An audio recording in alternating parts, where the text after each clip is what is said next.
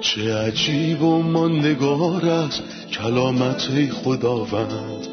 ابدی و جاودان است تمامی کلامت.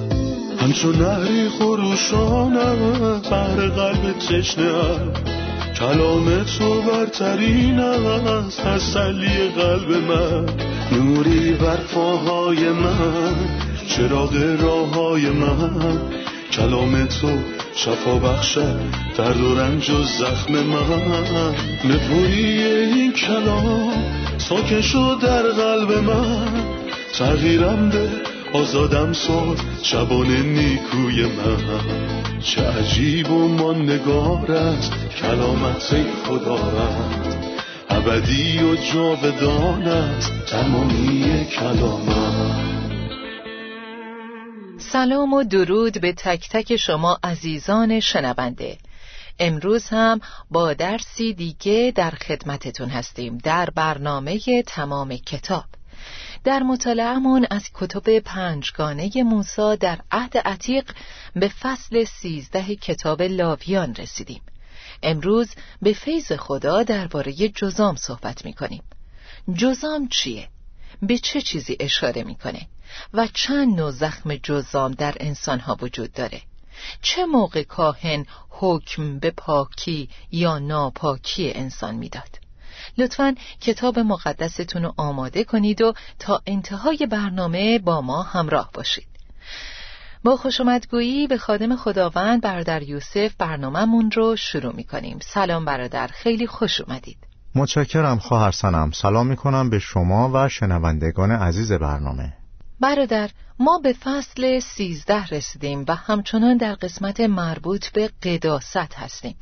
از فصل یازده یاد گرفتیم که حیوانات پاک و ناپاک وجود داره و در فصل دوازده متوجه شدیم که انسان ناپاک به دنیا میاد چرا که همه انسانها به واسطه وراست از آدم ناپاکن. امروز در فصل سیزده موضوع دیگه رو بررسی می‌کنیم. لطفا درباره این فصل برامون بگین. بله حتما. موضوع فصل سیزده جزامه.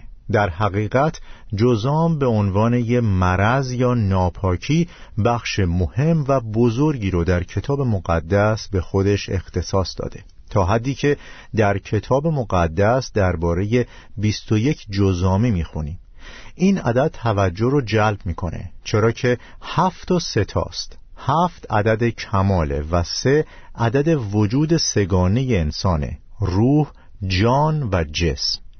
به این معنی که همه انسان ها کمال ناپاکی در روح، جان و جسمشونه. یعنی به ما فرموده شده باید خود را از هر چیزی که جسم و روح ما را آلوده می سازد پاک کنیم.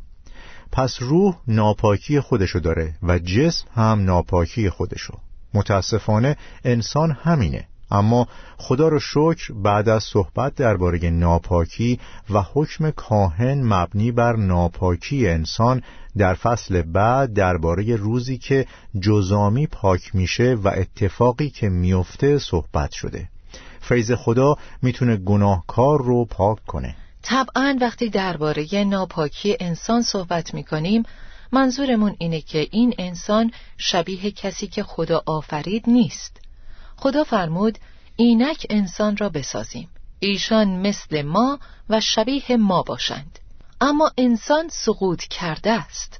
ناپاکی بعد از سقوط درون وجود انسان رخنه کرد و این گناه مرگ را به همراه آورد. در نتیجه چون همه گناه کردند مرگ همه را در بر گرفت. شما اشاره کردین که 21 جزامی در کتاب مقدس هستند. هفت تا ستا به عنوان نشونه که کل وجود انسان ناپاک شد.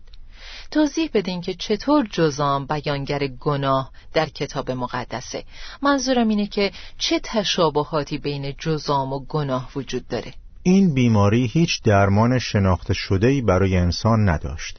تصویری از گناه که هیچ درمانی برای انسان نداشت و درمانش فقط دست خدا بود. بنابراین درباره اینکه چیکار کنیم تا شخص پاک بشه به ما چیزی گفته نشده. ولی گفته شده در روزی که یه نفر پاک میشه بعد از پاک شدن باید چیکار کنه؟ پاک شدن فیض مطلق الهیه و در توانایی انسان نیست. درسته. درباره جزام طوری صحبت می‌کنه که انگار شبیه مرگه. یعنی مثلا وقتی پادشاه ارام نعمان سوریانی رو پیش پادشاه اسرائیل فرستاد و ازش خواست تا اون رو از جزامش شفا بده پادشاه اسرائیل لباساشو پاره کرد و گفت مگر من خدا هستم که مرگ یا زندگی ببخشم که این مرد برای من پیام میفرستد که نعمان را از جزام شفا دهم. پس پادشاه شفا دادن جزام و کار خدا می‌دونست. خدایی که می‌کشه و زنده می‌کنه. وقتی مریم به جزام دچار شد موسی گفت ای خداوند به تو التماس می‌کنم تا او را شفا دهی. نگذار که مریم مانند کودکی شود که مرده به دنیا میآید و نصف بدنش پوسیده است. پس جزام تصویری از مرگ بود و خیلی بیماری بدی بود. جزام انسان از خدا و از برادرانش جدا می کرد بعد به سوی مرگ می کشوند یعنی شخص مبتلا به جزام ترکیبی از بدبختی داشت. این تصویری از گناهکار و کاریه که گناه با انسان می‌کنه.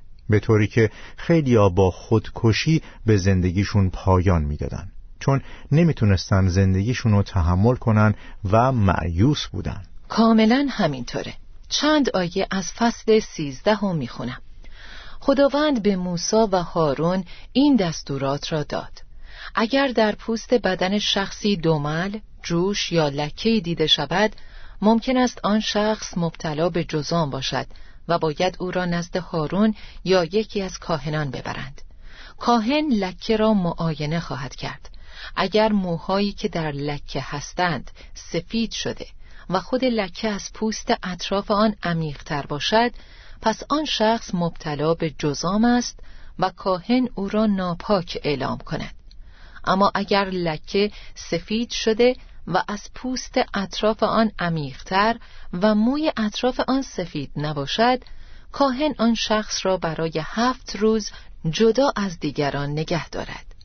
کاهن بعد از هفت روز او را دوباره معاینه کند و اگر دید که لکه تغییر نکرده و بزرگتر نشده است آنگاه کاهن برای هفت روز دیگر او را جدا نگه دارد. بعد از هفت روز کاهن باز او را معاینه کند. اگر لکه کمرنگ بود و بزرگ نشده بود پس کاهن باید او را پاک اعلام نماید. زیرا آن لکه یک زخم سطحی است و آن شخص باید فقط لباس خود را بشوید. آن وقت پاک محسوب می گردد اگر پس از آنکه کاهن او را پاک اعلام کرد لکه بزرگتر گردد باید دوباره نزد کاهن برود. کاهن باز او را معاینه کند و اگر دید که لکه بزرگ شده است پس آن شخص مبتلا به جزام است و ناپاک اعلام شود.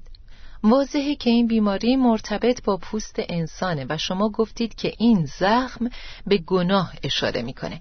سوال من اینه که چطور تصاویر گناه در پوست انسان به صورت جزام ظاهر میشن؟ جزام یه زخم در پوسته. اما میفرماید که از پوست عمیق تره این یعنی بیماری درونشه و از پوست عمیق تره اما روی لایه خارجی ظاهر شده.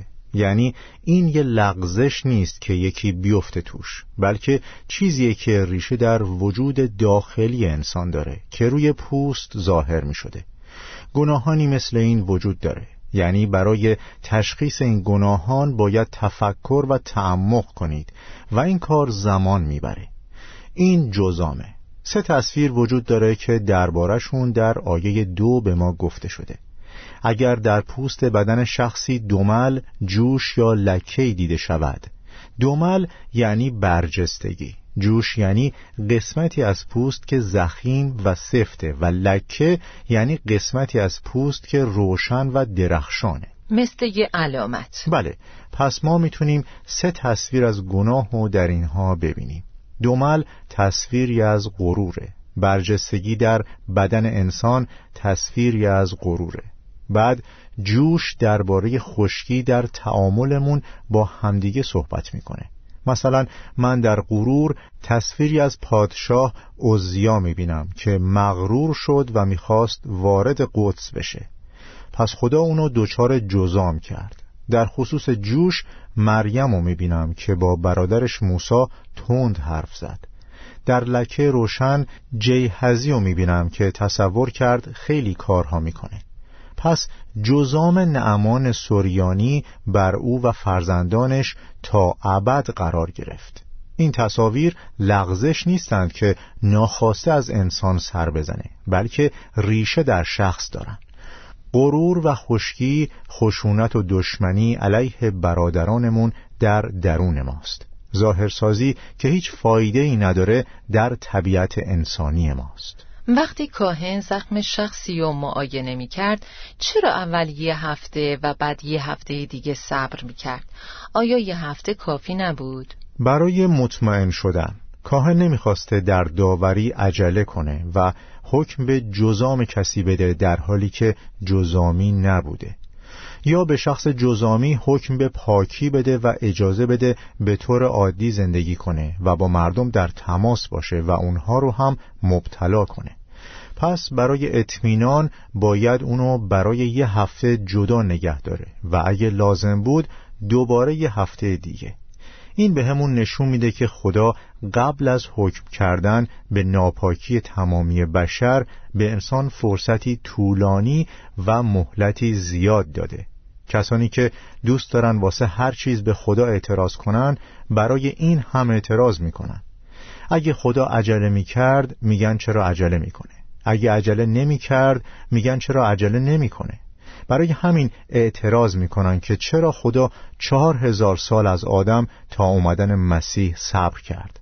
جواب اینه که او به بشریت یه فرصت داد تا حداقل یکی بتونه پاک و در توافق با خدا باشه. بعد از چهار هزار سال کسی رو پیدا کردیم؟ خدا اگه می‌دونست با چهل هزار سال صبر کردن شخصی ظهور می‌کرد که می‌تونست پاک باشه صبر می‌کرد. اما عکس این ثابت شد. درست مثل زمانی که کاهن شخص بیمار رو برای هفت روز جدا می‌کرد. بعد برای هفت روز دیگه. و وقتی امیدی نبود حکم به ناپاکی اون می‌داد. برادر کاهن از روی علامتهایی تایید می کرد که زخم جزام هست یا نه. رنگ مو رو معاینه می کرد همینطور نگاه می کرد ببینه زخم عمیقتر از پوسته یا هم سطح پوسته. چه معانی و نشانه های روحانی در موی سفید و زخم عمیقتر از پوست وجود داره؟ علاوه بر همه اینها نگاه می کرد ببینه آیا زیادتر شده یا نه. اگه زیادتر شده بود پس جزامه. عمیقتر از پوست یعنی عمیق در قلب انسان. بعضی وقتها نفرت وجود داره و شخصی برای یه مدت طولانی از برادرش کینه‌ای به دل می‌گیره. اتفاق تازه نیست اما برای سالها بغض و نفرت رو میپوشونده. این به ما نشون میده که عمیقه. همینطور اینکه موی درون این لکه سفیده پس برای مدت زیادی بلند شده. شخصی که چنین نفرتی درونشه می‌تونه از 20 سال پیش یعنی زمانی که برادرشون کار انجام داده داستانها تعریف کنه. این نشون میده که این شخص زخمی از جزام داره.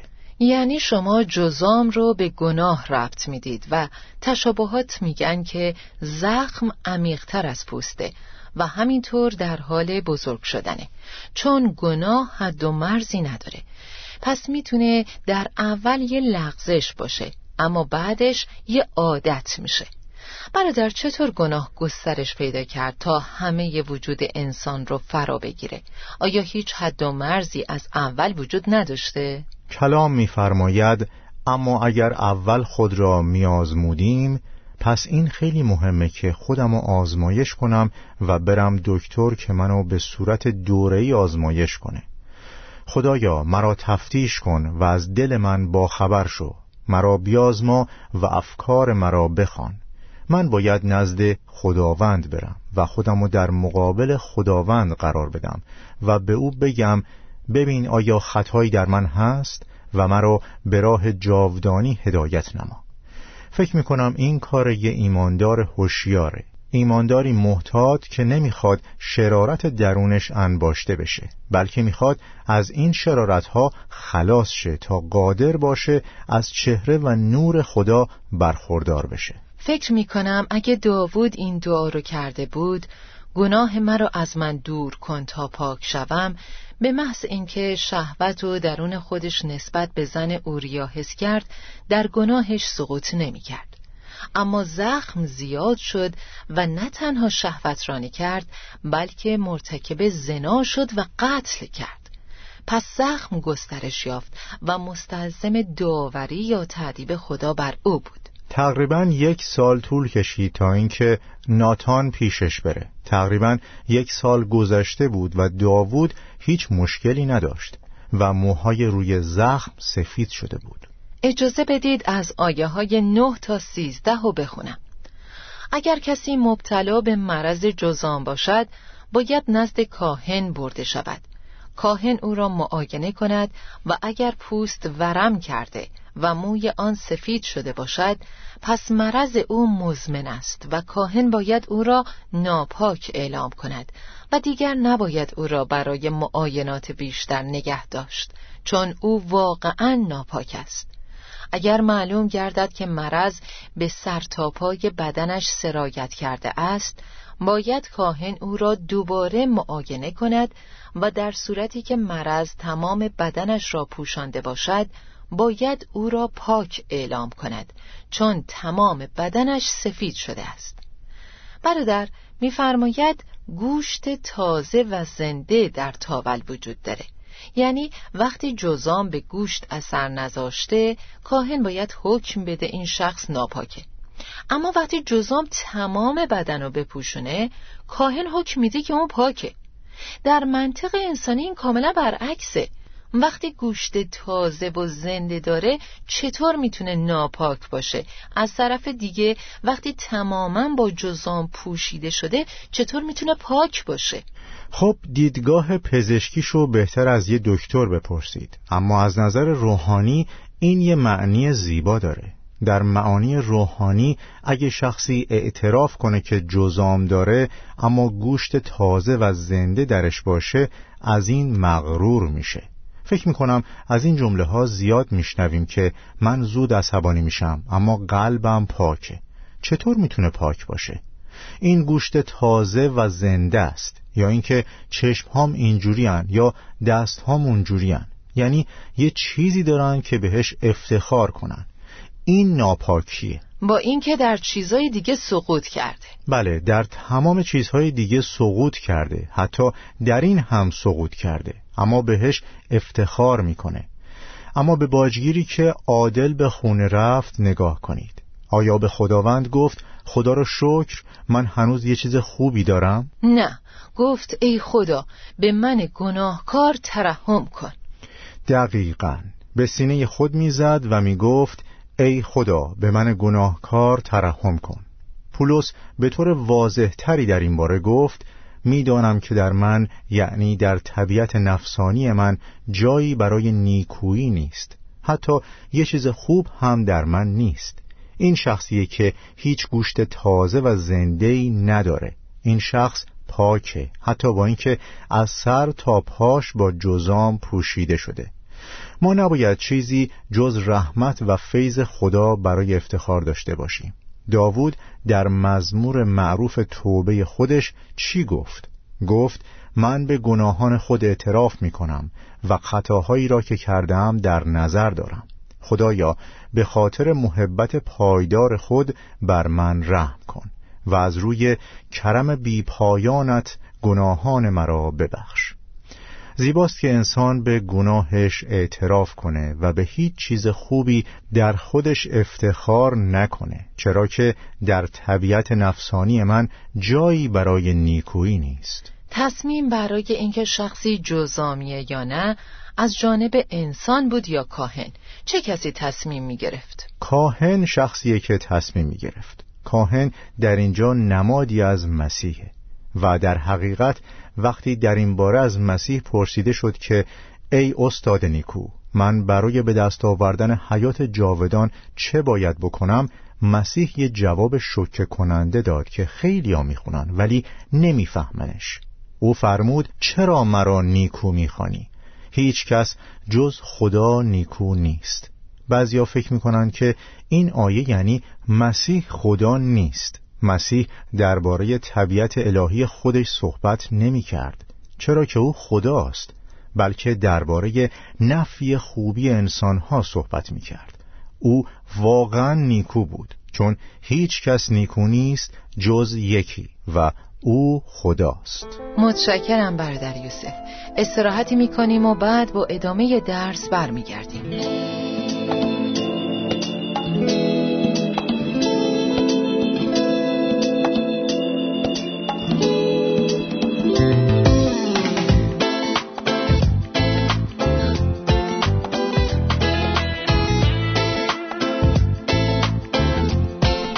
برادر دیدیم که کاهن بلافاصله حکم نمی‌داد که این جزامه بلکه یه فرصت دوباره می‌داد تا مطمئن بشه. آیا این معنایی داره؟ کاهن دو محدودیت داشت. مورد اول قداست خیمه خدا و اردوگاهی که خیمه ملاقات در آن بود. پس صحیح نبود که یه جزامی در اردوگاه باشه. اما یه محدودیت هم داشت اینکه من نمی‌خوام عجله کنم و یه شخص پاک و داوری کنم و بگم ناپاکه چون وضعیتی جزامی خیلی شرماور و تأصفبار بود. پس کاهن باید صبر می‌کرد. بار اول اگه نشانه از جزام پیدا می‌کرد یک هفته دیگه صبر می‌کرد تا مطمئن بشه. اما اگه ثابت می‌شد که جزامی در کار نیست حکم به پاکی شخص می‌داد. بنابراین به سه چیز حکم می کرد به پاکی اون حکم می کرد اگه ازش مطمئن بود. یا به ناپاکی اگه مطمئن می شد که ناپاکه. یا صبر می کرد و جدا نگهش می داشت به این شکل نه از اردوگاه اخراجش می کرد نه بین مردم رهاش می کرد چون در غیر این صورت به اونها سرایت می کرد برادر تمام آیات قبلی درباره زخمی که روی پوست ایجاد می شده صحبت کرده و فهمیدیم که به شکل دومل جوش یا لکه روشن بوده. اما از شروع آیه 29 درباره شکل دیگه ای صحبت می‌کنه. اگر زن یا مردی در سر یا چانه خود لکه ای داشته باشد. دوست دارم بدونم معنی روحانی زخم روی سر یا چانه چیه؟ بعضی ها اینو به عنوان شرارت تعلیمی تصور می‌کنن. اگه زخم جزام در بدن درباره شرارت رفتاری اخلاقی صحبت می‌کنه شرارت دیگهی هست که می‌تونه به کلیسای خدا اثر بذاره. این شرارت تعلیمیه. مثلا در دوم یوحنا می‌خونیم اگر کسی نزد شما بیاید و این تعلیم درست را نیاورد اگر در خصوص مسیح باشه او را در خانه خود نپذیرید و حتی به او خوش آمد هم نگویید زیرا هر که به او خوش آمد گوید در کارهای شریرانه او همدست شناخته می شود امروزه بدعتهای زیادی وجود داره که درباره مسیح نجاتش و درباره قداست طبیعت انسانیش و درباره مرگ و رستاخیزش تعلیم غلط میدن همه اینها جزام در چانه و سر به حساب میان. مثلا در نامه دوم پتروس فصل دو می‌خونیم آنها مخفیانه تعالیم غلط و زیانبخش به میان شما خواهند آورد و در یهودا زیرا عدهای مخفیانه به میان ما راه یافتند. کتاب مقدس مدتها پیش محکومیت آنها را پیش بینی کرده بود. پس جزامی که در زندگی هست ممکن ناپاکی در رفتار اخلاقی و همینطور فساد در تعلیم باشه.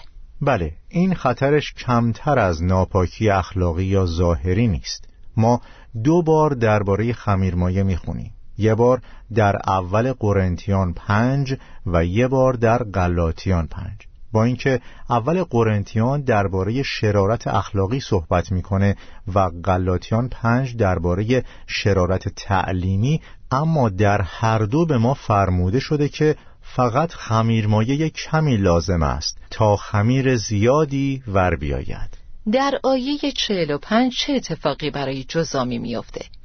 شخص جزامی باید لباس پاره بپوشد و بگذارد موهای سرش ژولیده بماند و قسمت پایین صورتش را بپوشاند و فریاد بزند من ناپاک هستم من ناپاک هستم.